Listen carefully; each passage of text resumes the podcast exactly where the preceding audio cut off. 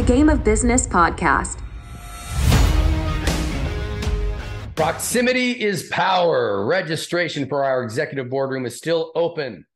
To learn more, click the link in the description of this episode. Energy will flow between scarcity and abundance in each moment, in each moment that we focus on it.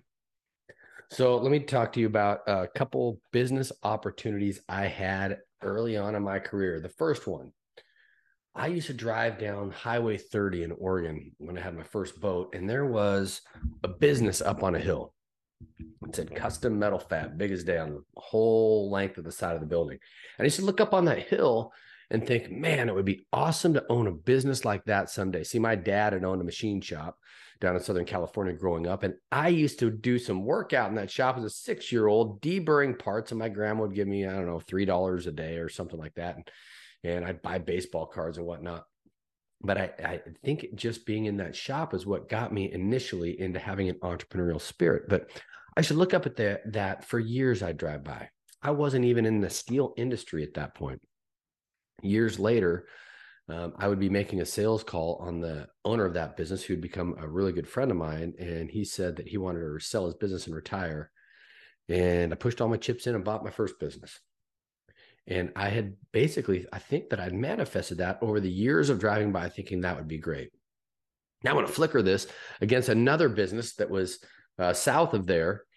And I used to call on this guy and I loved that business. And I always thought, it would be great to own a business like this someday, buy the buy a business like this someday, but I could never do that. Now, the difference between the two was the first one, I didn't add I could never do that.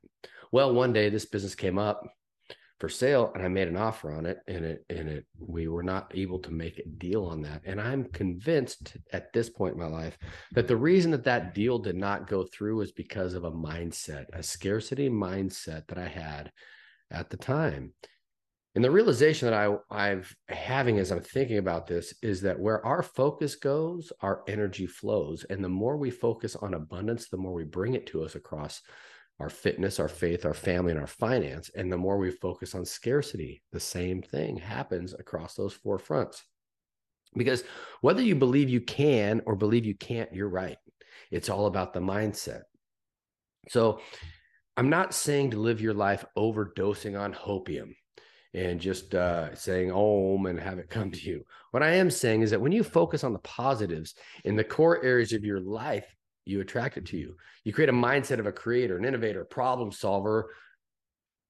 And, uh, and this will go across all four fronts of your life fitness, faith, family, and finance.